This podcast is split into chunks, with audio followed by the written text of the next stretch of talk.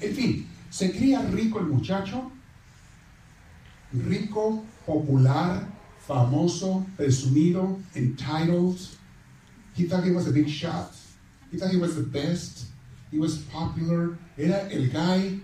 Se sentía tan salsa él que hasta se sentía con la autoridad de matar a una persona. Y un día en un coraje mata a un egipcio que estaba golpeando a unos hebreos. Y dice, pues yo soy el hijo del nieto del faraón, yo puedo matar y que a mí que... Pero como quiera que no se den cuenta, digo, porque a lo mejor mi abuelo sí se enoja. Y lo enterró en la arena ahí según él para que no lo vieran. Total que sí lo vieron. Y les puse en la oración de hoy, todos los pecados tarde o temprano se saben, ¿eh? Tarde o temprano se saben. Tú dices, lo hago para que no se den cuenta. Ah, eso crees tú que nadie se va a dar cuenta. Ves que estaban escondidas en lo oscurito, nadie dice, ah, tarde o temprano se va a saber. En esta vida y en la otra. Y especialmente en la otra. lo descubrieron. ¿Qué tiene que hacer Moisés cuando lo descubren? Sale corriendo para el desierto. Porque el faraón, su mismo abuelo, dijo, ah, ah, eso no se lo voy a permitir a Moisés. Me lo traen porque lo voy a matar a Moisés. Y salió corriendo Moisés al desierto.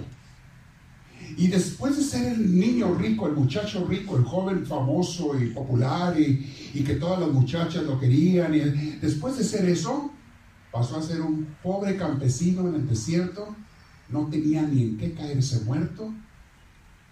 De buena onda se casa con una muchacha del desierto, de los Marianitas, y, el papá de la muchacha le dijo, bueno, pues yo tengo trabajo, mi yerno, yo te doy chamba, eh, para que no te mueras de hambre y tengan tú y mi hija que comer, pues cuídame las ovejas, vas a ser pastor.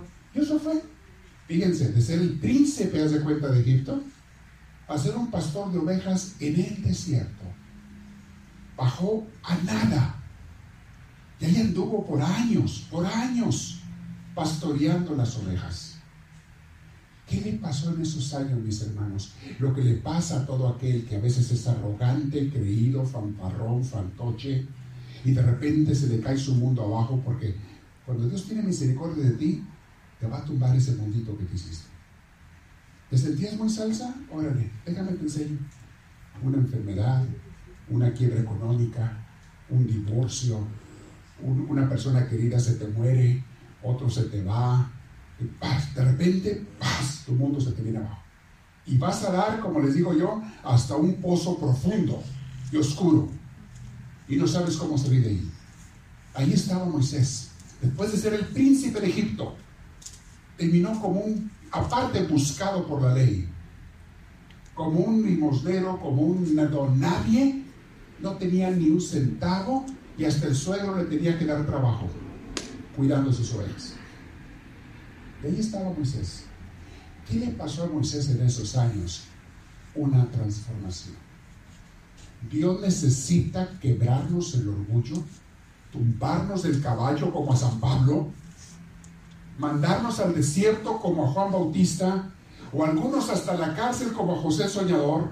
Todos ellos estuvieron encerrados, encarcelados, perseguidos en el desierto por años donde Dios los estuvo purificando, purificando, purificando, convirtiendo, cambiando, moldeando, esculpiendo, quitándole lo que les sobra, hasta que se hicieron humildes. Uh, Saulo era autopresumido, creído de primera.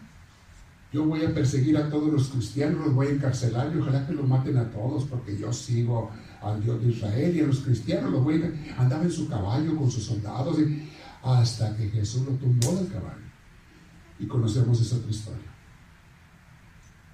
José el Soñador, el antepasado de Moisés, por el cual llegaron todos a Egipto. Bueno, las familias, los hermanos de Moisés con sus familias y después ahí nació el pueblo de Israel. ¿Quién era José Soñador? Un muchacho también presumido. Era el consentido de papi. Daddy's boy. Tenía 12 hijos, el papá. ¿Cómo se llama el papá de José Soñador? ¿Y los dos hijos? Jacob, yeah, somebody knows that. There you go, thank you. Es maestra de niños, por eso sabe. Jacob. Jacob, el papá de estos dos y de José Soñador. Pero José era el consentido y al que le compraba las ropas finas y le lo vestía muy bien. Los hermanos no eran unos santos. Ahora estoy hablando de los antepasados de Moisés. Los hermanos trataron de matarlo a Moisés. Ah, perdona, a José. Trataron de matarlo. Y luego porque Rubén, uno de los hermanos, dijo, eh, ¿saben qué? Vamos a darle chance. En vez de matarlo, vamos a venderlo como esclavo y que se lo lleven por allá para Egipto. Y así fue. Lo vendieron a Josecito y se fue a Egipto. Y allá en Egipto le va como al feria al pobre, lo encarcelan, le levantan una calumnia, lo encarcelan años en la cárcel. Y después de un tiempo, de años de purificación, de hacerlo humilde Dios, de esculpirlo, de pulirlo, de quitarle todas las asperezas, las imperfecciones, llegó a ser el que trajo la salvación a sus hermanos, a su pueblo. Y en ese entonces vinieron a Egipto, pero como invitados especiales. No eran ningunos santos, les dije, quisieron matar a José. Esos eran los antepasados de, de Moisés. Eran unas fichitas. Jacob, el papá de ellos, tampoco era un angelito, era un ratero. Fíjense, la gente que Dios usa a veces tienen esperanzas, ¿eh? Ustedes. Tenemos esperanzas nosotros. Sí, le robó la primogenitura a su hermano. Eh, ¿Se acuerdan de la historia? Su hermano O sea, hay muchas historias interesantes. La gente que Dios a veces usa, sí, sí, a veces gente peorcilla, pero Dios los pule. Dios los purifica. Y muchas veces por años de sufrimiento, de dolor, de desierto, de soledad, de cárcel, de lo que sea, de enfermedad, Dios los purifica para poderlos utilizar. A una persona Dios no puede usar para su misión. ¿Saben a quién no puede usar Dios? A los creídos, aunque tengan miles de talentos. A los orgullosos, a los fanfarrones, aunque tengan muchos talentos. Aunque tengan muchas cualidades y sean muy inteligentes y muy... Si no es humilde la persona, Dios no lo puede usar. Aquí un mensaje para todos nosotros, mis hermanos. ¿Me está usando Dios a mí para salvar almas? ¿Sí o no? En donde Él quiera, en mi familia, en mi trabajo, en mi escuela, donde Dios me ponga, ¿estoy siendo un instrumento de Dios o no?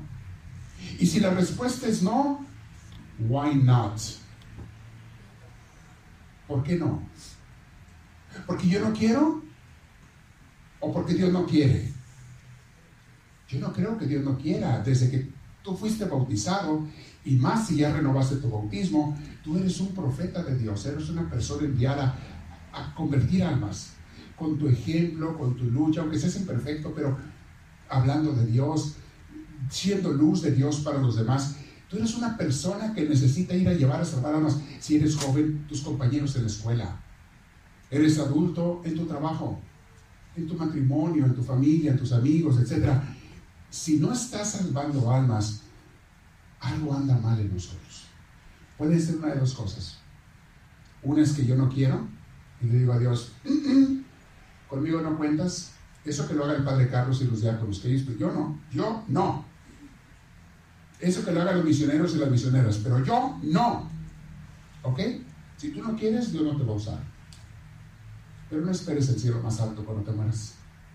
Puedes ser una persona buena y como quiere ir al cielo, más que vas a estar allá en los de gradería, de allá de arriba del estadio, allá donde pega el sol. Allá vas a estar, en el sol. ¿Quién en el cielo también? Mejor que en otro lado, claro. Pero allá en gradería, no vas a estar junto a Jesús, junto a los apóstoles, a los discípulos en el cielo. Hay todo un tema de esto, de qué va a ser el cielo. La semana pasada hablé un poquito de eso, pero ¿qué va a ser el cielo con Dios? Entonces, una es porque no quieres que te use Dios. La otra es porque tú sí quieres que te use Dios, pero todavía le falta pulirte, purificarte, limarte. Y va a haber un poco de dolor. Pero vale la pena. Cuando Dios termina, dices tú, gracias Diosito, valió la pena lo que hiciste conmigo. Porque ahora no solamente soy una persona mucho más feliz y realizada en mi ministerio, lo que hago en mi vida como esposa, como papá, como mamá, como profesionista, no sé, mi trabajo, lo que sea. Soy una persona feliz, pero aparte me usas para ayudar a otra gente. Esa es la gran diferencia entre los que son usados por Dios y los que no.